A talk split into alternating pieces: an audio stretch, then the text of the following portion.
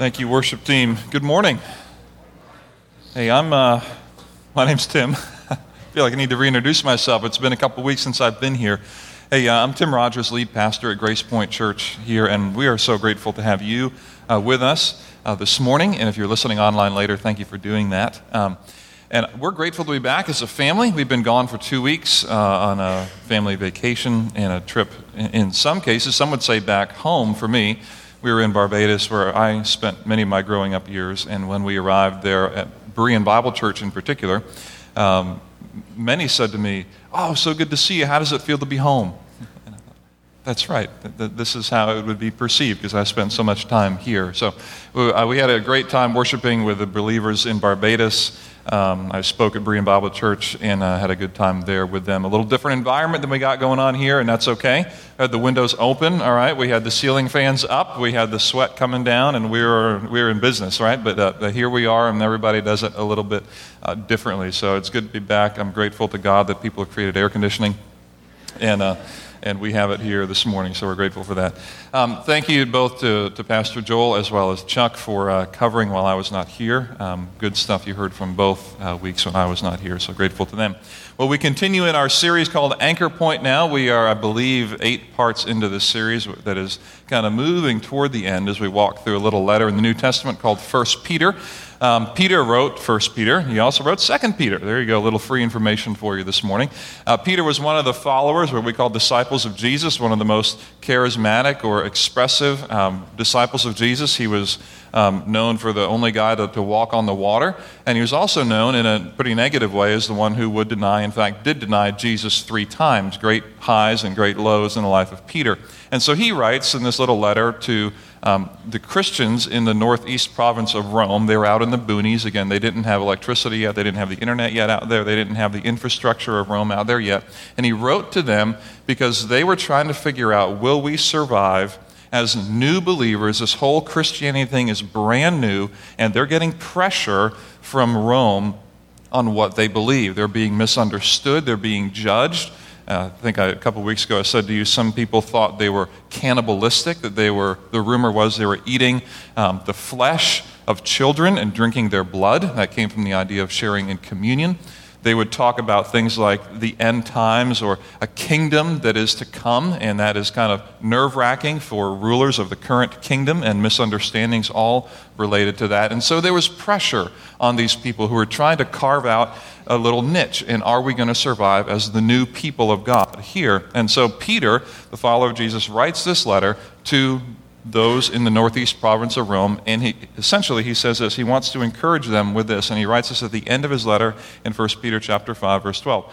I've written to you briefly, and here's why encouraging you, so kind of taking my courage and giving you a little bit of that, giving you some courage, and testifying that this is the true grace of God. Stand fast in it that of all the things that you have to think about, all the pressure you will feel to give up or walk away or move from these new ideas, the new faith that you are now beginning to own, of all the pressure that you will feel, I want you to know this is the true grace of God. Stand fast in it. And so, this Anchor Point series is essentially latching onto this concept and saying, what is it that we can put our hold our anchor to or, or tie our anchor onto, if you will, and hold on to in the middle of all the things that will pull us and challenge us to move away from the things that are actually true and right and that will hold your faith in times of great trouble and distress. And one of those key things at the beginning that we talked about in the first chapter of 1 Peter is this big concept that kind of covers everything. I've come back to it every time. Um, and it's this idea that I am not the center of the universe, but God is. So as we kind of began this letter, we began this way that I am not the center of the universe, but God is. And if we can get under that and, and get behind that and get into that, worldview, it, it changes everything and it fixes a lot of issues in our minds and our hearts and our lives and in our understanding of who God is. So, this is some big picture framework. Now, we are now in the part of 1 Peter where um, Peter has written to uh, these believers, and he's written to them a couple of weeks ago. We covered the idea of how you handle um, authority particularly governmental authority and what that looks like. And we talked about the idea that God is always above whoever's above you, that your governors, your presidents, your rulers, your leaders are not the end. You know, whoever that happens to be is not it. God is above whoever's above you. We talked about that push. Last time we were in the book of First Peter, um, Chuck took us into the, uh, the concept of marriages and work relationships. And really, what Peter was doing is walking through, of all the relationships that you have, whether it's to your governing authorities or in your spousal, personal relationships or in your work relationships, here's how you work through the gospel in those relationships. Here's what it looks like. Now, there's always somebody, though, who has an objection to things that are said, right?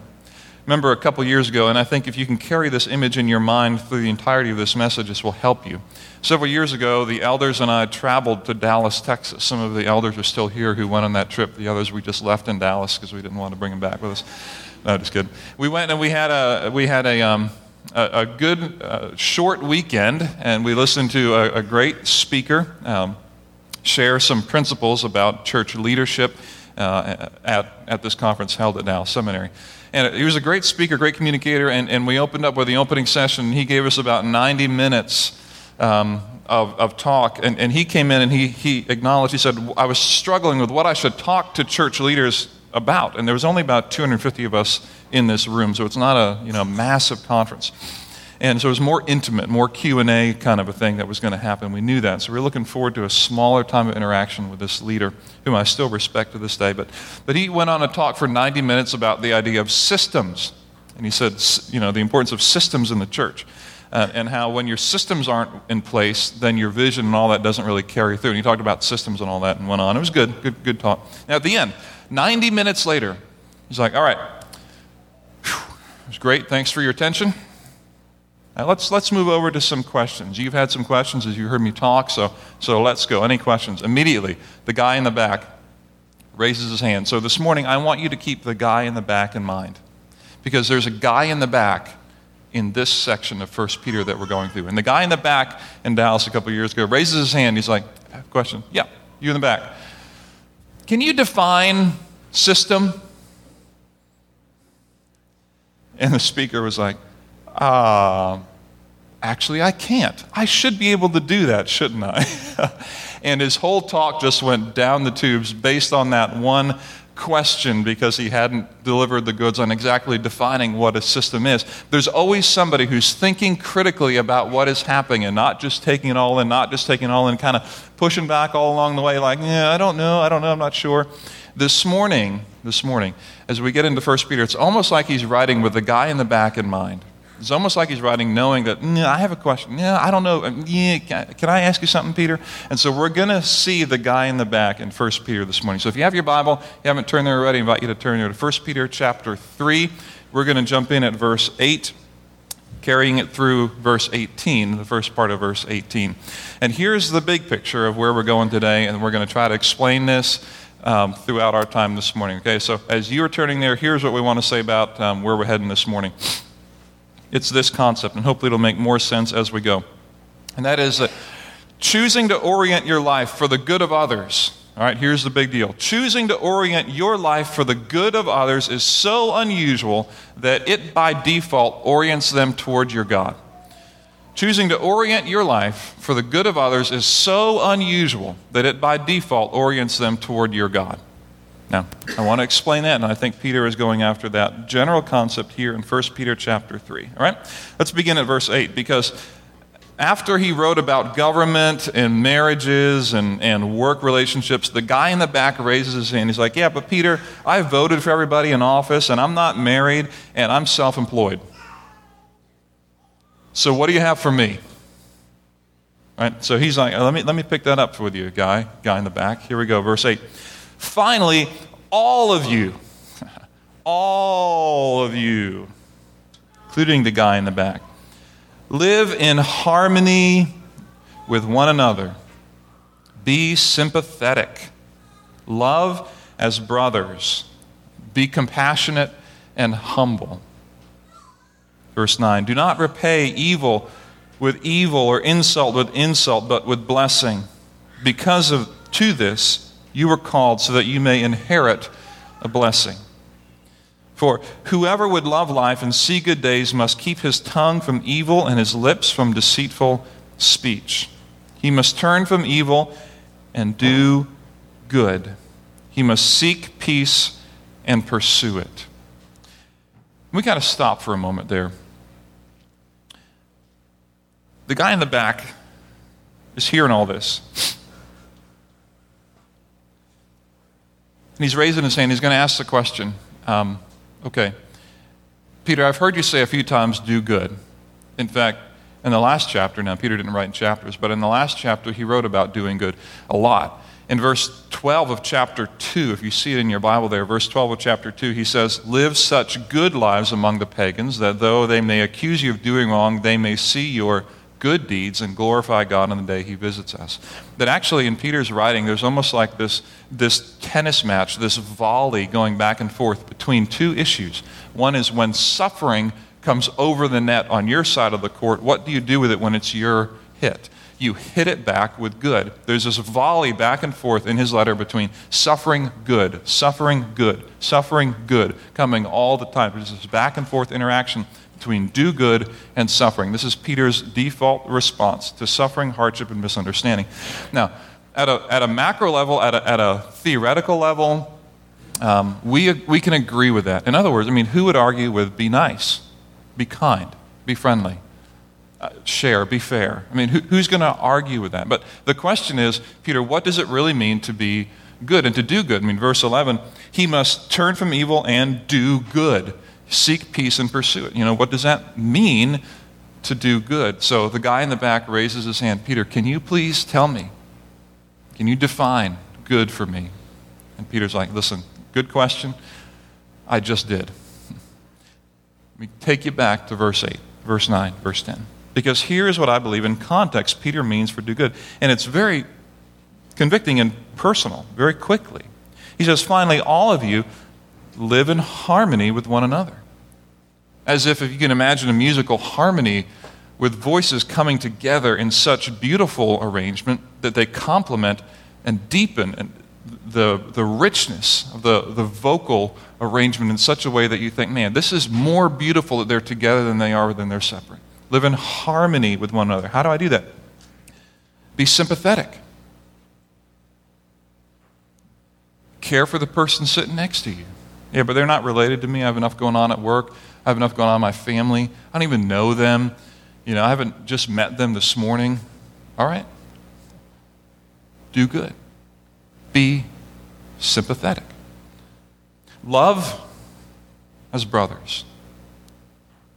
Be compassionate and humble. Then he says in verse 9, Do not repay evil with evil or insult with insult, but with blessing. And we all love to do that, don't we? When we get insulted and we get mistreated and we feel like injustice has come. Isn't our first response always to say, Oh, I'm so grateful for that. Now I have a chance to bless you in the middle of my injustice?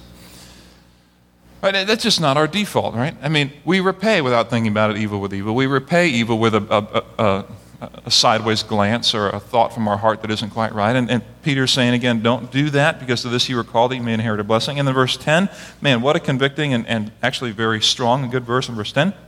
Whoever would love life and see good days, and just stop it there for a minute. Isn't that your desire if you think about that for a minute? I mean, don't you want to be the kind of person that loves life and has good days? I mean, who doesn't want that? Who wants, yeah, I hope my legacy is that I am seen as a pessimistic, negative, critical person by the time I die. I mean, are you kidding me? This is the, why you make the decisions you do. Whoever wants to see good days, to love life, okay, then I'm listening. Now you have my attention because that's what I want. You want good days. I want to see life and the vitality of it. Then he says this must keep, it's very practical, must keep his tongue from evil and his lips from deceitful speech. In other words, don't use your words, don't use your language to be deceitful, to be sideways, to be crooked, to be cutting people down, to be negative, to be critical. In that sense, don't do that. And so, excuse me, Peter, question what does it mean to do good? I just told you. Live in harmony with one another. Be sympathetic to people that you otherwise don't know. Be compassionate, be humble, serving one another. Use your language to build up people.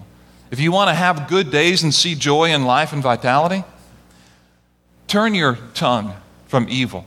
Keep your lips from deceitful speech. Don't do that. All right. I agree. Sounds good, right? You can make that into a bumper sticker. You could put that on your calendar. Or you could put that on your screensaver, you know, on your phone or your, uh, your computer.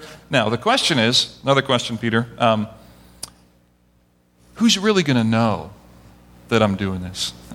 And a lot of these are attitudes of the heart. Who's, who's really going to know? And how important is this? And so, verse 12, Peter says, For the eyes of the Lord are on the righteous, and he hears uh, excuse me, and his ears are attentive to their prayer. But the face of the Lord is against those who do evil. It's almost like um, you ever been warned as a kid back in the Santa Claus days? Remember Santa Claus days? If you're a kid and you're still in Santa Claus days, there's children church going on right now. Why don't you run down there real quick? Okay, so remember that? Like, um, you know, Santa knows who's been naughty or nice. Isn't there a song about that? So it'd be good for goodness sake or whatever, right? You know that song? Yeah, good. No one knows that song, right? There's that song out there, okay? So, it, okay, it's almost like Peter is saying there's this great Santa Claus in the sky who watches all who are naughty or nice, and his ears are attentive to the nice people and to the naughty people. He puts you on the, the coal list and he doesn't listen to your prayers. It's almost kind of like that. He's saying, listen, in other words, God knows, right? He's there. He listens. He cares. This matters to God. His eyes are attentive, his ears are there. And it's not like Santa Claus where it's a delivery of, of judgment for, for being mean and all that. It's not, not like that. But it's more that, listen, it matters. It matters what goes on in our hearts toward one another. It matters if we're sympathetic. It matters if we're compassionate to people that we don't even know. It matters. God cares about it. And then he asks this question. It's really not even a question, it's phrased like a question, more of a statement. Who's going to harm you, verse 13, if you're eager to do good? Because this is a fear of the people in the, in the northeast province of Rome there, because Rome is going to harm me. People, the, the, my business leaders are going to do me harm. The, the teachers in my school, my kids' school, are going to do them harm educationally or socially because they believe differently. They're not going to be invited to the birthday parties because they believe differently. And so Peter kind of lays it out and he asks this question. It's really not even a question, but a statement Who is going to harm you? If you're eager to do good. And so the volley comes right back over the net again in relation to suffering and hardship and misconceptions. Who's going to harm you if you're eager to do good? I mean, if you are known as someone who is for the benefit of people who are against you, who's going to really want to do you harm? And this generally is a principle that is true, isn't it? You've seen this work in your life. When you support somebody who doesn't need your, you know, doesn't deserve your support, when you back somebody up who, who did not back you up last time, that you've seen the benefit of this general principle. But then the smart guy in the back raises his hand again. He's like, Excuse me, Peter, I have a question before you continue. I have an answer to your question who's going to harm you if you're going to do good? Nero and, and all the government officials that he sends out to us, they're going to harm us even if we're eager to do good. Oh, and don't forget my professor. I was eager to do good in his class, and he did not do me good. Oh, and don't forget my roommate. I did some good things for him, and he was not for me. Oh, one more my in laws. Don't forget about them. I got a whole list of people, my neighbors, my boss. Did you know, Peter? I was eager to do good in my last job and things didn't work out, and here's why. I got my coworkers, just, just so you know, I have a list of people. You asked the question. I have a list of people who kind of are eager not to do good for me when I do good to them. So, what do you have for me, Peter? Because that doesn't seem like it works. So, Peter comes back in verse 14. He says, But, as a concession, even if, acknowledging this truth, that this doesn't always work, even if you should suffer for what is right, and again, the volley comes back to suffering, even if you should suffer for what is right, you are blessed. Do not fear what they fear, do not be frightened. And he cuts to the motivation of the suffering. Don't fear what they fear. Don't fear what they fear. Don't be frightened. Because the reason you're being persecuted, the reason that you're suffering, is because the people are doing it to you because they're afraid of what you believe and they're afraid of who they might need to become on the basis of your faith. They're afraid of what your faith and Jesus means to their system, to their world, and they're not willing to embrace that or engage that or deal with that. Therefore, it's easier to persecute you. And the persecution, the hardship, the misconceptions are coming out of fear deep within their own selves, an insecurity in who they are and the systems that they build, don't be afraid like they are. Don't be afraid. Continue in the midst of the suffering volley that comes your way over the net to hit back with good. And even if you suffer, even if, yes, Nero comes for you, even if you're burned alive, even if you're fed to lions in the Colosseum, even if, like Peter was arrested and ultimately murdered for the sake of the gospel, even if your in laws never get you, even if your prof never gets you, even if your boss and coworkers never get you, even if you suffer for doing good, you're blessed. You're blessed. It's hard to get our minds around that. This is what Peter says next, and this is how it works. So, in your hearts, set apart Christ as Lord. And this is the only way it works. Because how in the world, at a practical level, can we maintain that perspective for a lifetime? Because Peter's saying, if you want this to work, if you want to, when the suffering volley comes over the net, if you want to hit it back with doing good consistently, the only way to do it's verse 15. But set apart Christ as Lord. He is the Lord. Not your prosperity, not your reputation, not your legacy, not your family, not your business. Set apart Christ as Lord. And then, verse 15 continues Always be prepared to give an answer to everyone who asks you to give the reason for the hope that you have, but to do this with gentleness and respect. Now, if you've been in church for a while, this verse uh, is familiar to you. If you haven't, then this verse isn't, okay? Um, but if you're familiar with this verse, often you think of, uh, okay, I need to take a course in apologetics training. Apologetics in Christian language basically means I need to be able to defend my faith and explain to people why I believe what I believe. It's good, it's fair. I'm for that.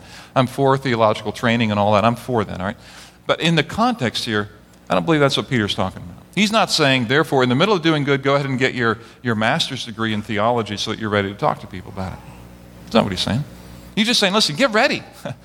you're doing, when you do unusual things, people are going to look at you and ask why. When you do unusual stuff, when you respond in an unusual way to your boss, to your family, to your coworkers, to your spouse, when you respond in an unusual way, people are just, you know it, they're just going to ask, why? Why are you doing that? Why are you staying with them? Why are you not jumping into the gossip around the water cooler like everybody else is? Come on now, why do you go to church every Sunday morning or, or Wednesday? Or why do you volunteer your time? Why do you give like that? Come on, why? Why do you spend your vacation on a mission trip? And why do you do unusual things for the good of other people? Why do you volunteer for things like summer school tutoring? You know, why do you do that? When you do unusual things, people are going to ask you ultimately, why? And Peter's just saying, get, get ready to talk about it. Get ready to talk about it. This, this is why. This is why. Because I believe, I believe that this is what God has done for me. This is what I believe God has done for me. Let me tell you about it. Let me tell you about the gospel. Let me tell you about why I'm doing this. And walk right into that conversation. This is not a call to get everybody, you know, all, all academicized up. Is that a word? I don't know, I just made it up. But you don't have to have all your theological I's dotted and T's crossed. This doesn't mean that you need to study Greek and Hebrew, that there's value and room for that. Okay, I'm for that. But it doesn't mean all that. It means, listen, just get ready to talk about it. When you start doing unusual things and caring about other people and doing things for other people, they're just going to ask you, come on, why? Why? Get ready, get ready. Just be prepared. Be prepared. Verse 16. Keeping a clear conscience so that those who speak maliciously against your, again, good behavior in Christ may be ashamed of their slander. So people are going to say, Yeah, I know that you're talking bad about, you know, Joe or Jane or whatever, but I don't know. They're just good people. They keep helping our family. I know you may not like them, but I don't know what your problem is because they're doing good, even in the middle of your persecution of them, middle of your judgment of them. Okay? It is better, verse 17, if it is God's will to suffer for doing good than for doing evil. It is better to suffer for doing good than for doing evil. If you're going to suffer, as the volley comes over, hit it back with doing good. Now, the guy in the back, he's been listening to all this and he's thinking, all right, fair. Um, no major issues. Um, but I do have one more question, Peter, before you continue. Um, I agree with all this. Um, makes sense to me, you know, and there's a, there's a time, and Peter acknowledges it here, that, you know, there are times you'll suffer for doing the wrong things. So Peter, I get it that if I cheat on the test and I'm caught, I deserve an F, right? I get that. Um, if I don't clean up the, the apartment after a party, I deserve a swirly or something. Okay, I mean, I, I get that, right? That, that I might suffer for doing something that I shouldn't have done. I mean, that makes sense. But come on now, Peter. Um, what you're saying, the cost of doing good in the middle of injustice, in the middle of feeling like my rights were violated and trampled on, the cost of doing that is pretty great. So I just have a question, Peter. One question. Why? To, to what end? For what purpose? Why should I think about this? Because what you're saying is pretty significant. You want me to do good in the middle of suffering. You want me, you want me to be the one to turn the other cheek? You want me to be the one in my marriage relationship to change the direction of this thing? Come on, it's his responsibility.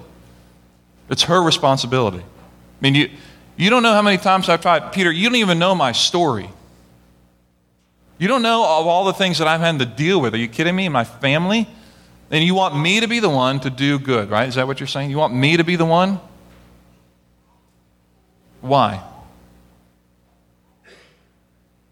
And then Peter lays down this trump card, this kind of ace in the back pocket. And he says, Here's why. And if you can beat this, go for it. If you can't, follow it. And he lays it out at the beginning of verse 18. And he says this For Christ died for sins once for all, the righteous for the unrighteous, to bring you to God. And he drops that in this letter and says, Here's why. Here's why you should be first. Here's why you shouldn't wait. Because your Savior did this for you. I mean, anyone else got something on that? Anyone else have something to top that? Anyone else been asked to, to die for the failures of somebody else? I mean, wasn't it Jesus? Let's not, let's not romanticize the cross of Jesus right now. Let's go back to the reality in Luke 22, um, 42, I believe it is. Jesus is recorded as saying essentially these words Lord, if it, if it is possible, Father, if it is possible, take this cup from me, but not my will, but yours be done. Remember that? Jesus praying and asking his Father, I don't want to do if it were up to me, I don't want to do the thing that you're asking me to do. And let's just not romanticize that. Let's just talk about that reality. Here's Jesus saying, The thing that you're asking me to do, the good that you're asking me to do, to go to the cross, to die for the sins of people, to die for people who are going to be mocking me and beating me and, and tearing me down, you're asking me to die for them and to be first in doing that. And if it is possible, take it from me. I don't want to do this. I'm not excited about this. This is painful. I'm giving up my rights. If it's possible, please take this cup from me. Let's not romanticize this. Jesus didn't walk to the cross with great glory and honor and couldn't wait to die for us. The facts are, he's saying, Father, please, if it's possible, don't make me go through this. But not my will but yours be done. And with this conviction of resolve says, even though I may not want to do what I know I need to do, I'm going to do my Father's will. I'm going to, in the midst of suffering, persecution, trouble, misunderstanding, judgment, I'm going to do good. Why? Why should I do good in the midst of trouble. Why should I be the one to lead a change in my marriage? Why should I be the one to lead a change in my school and my family? Why should I be the one to serve and volunteer and give in the way that I should do? Why should I be that one when no one else is? For Christ died for sins. Yours, mine. Once for all. The righteous for the unrighteous. And then he tags this phrase on at the end to bring you to God. To bring you to God. Why? It was so unusual that this would happen. It was so unusual that someone would die for someone else that it becomes the most talked about event in human history to bring people to God. So Peter says, Come on now. This is what your Savior has done. This is what Jesus has done. Why? Not just because it's a good idea to serve people. No. Because your unusual effort to do good will bring people to God. And they're going to ask you, why are you doing what you're doing? Why is your church doing what it's doing? Why is your small group doing what it's doing? Why is it doing good the way that it's doing it? Why? See, choosing to orient your life for the good of others is so unusual that it by default orients them toward God. That it just by default makes them move in a direction to understanding the kind of God that we serve. Because this is the God that we serve, who sent his son to do something he didn't want to do, but did willingly do because it was the will of his Father, which is where we find ourselves. I don't want to be the first one to do the things I know I need to do. Someone else should do that. They're the ones who made the mistake. They're the ones who failed. They're the ones who judge me. They're the ones who are never going to get it right. And Peter says, Why? For Christ died for sins once for all. So, a couple questions for us as we try to bring this closer to home. So what? Number one, who do I need to reorient to? Who do I need to reorient to? For some of you, this might be a child. One of your children or you're, whether verbalized it or not, disappointed in, frustrated with. I feel like they're not listening, they're not in line with what you're, the way you raise them. Might be a parent for others of you who's never quite been the parent that you need them to be, you know, not been there for you, or actively been against you. For some, it might be a classmate, a bully, for lack of a better term, in business or in school. Someone who pushes their weight around in a way that this isn't healthy or good, gets what they want and pushes you down the food chain. for some of you, maybe someone sitting across the aisle or across the, the room here you know, who just, just not quite oriented right toward them might be a leader in the community. Who knows? You know, the question is, who do I need to reorient to? Who is it that I need to reorient to? And then the next question comes right on the heels of that. What do I need to do? What do I need to do? And this is where it gets hard because the ask is on you to be first. The request is you lead. You be the one. Don't wait anymore. Forgive. oh, that's easy to say. You know how many years it's been like this? Mm. For Christ died for sins once for all. All that will ever be. You want me to be first to forgive my spouse? Yes.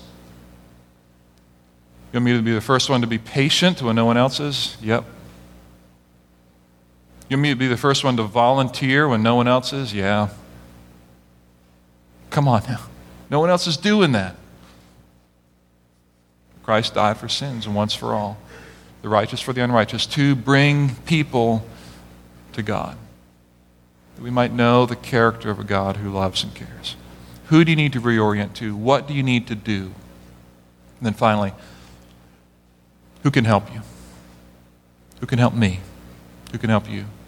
Who do you need to tell this to? Who do you need to speak this to, to say this to, to say, listen, I need to do this. I need to forgive. I need to be patient. I need to give. I need to volunteer. I need to serve.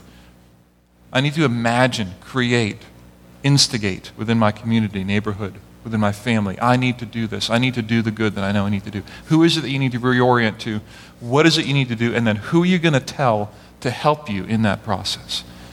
Because Peter is, is saying, in the middle of the volley of suffering and trouble that comes, serve it right back serve it right back with good. Why? Not only does Ephesians 2:10 come into play that we are saved to do good works, yes, but because, come on now, you and I have a God who sent a Savior to model this for us. For Christ died for your sin for my sin, once for all.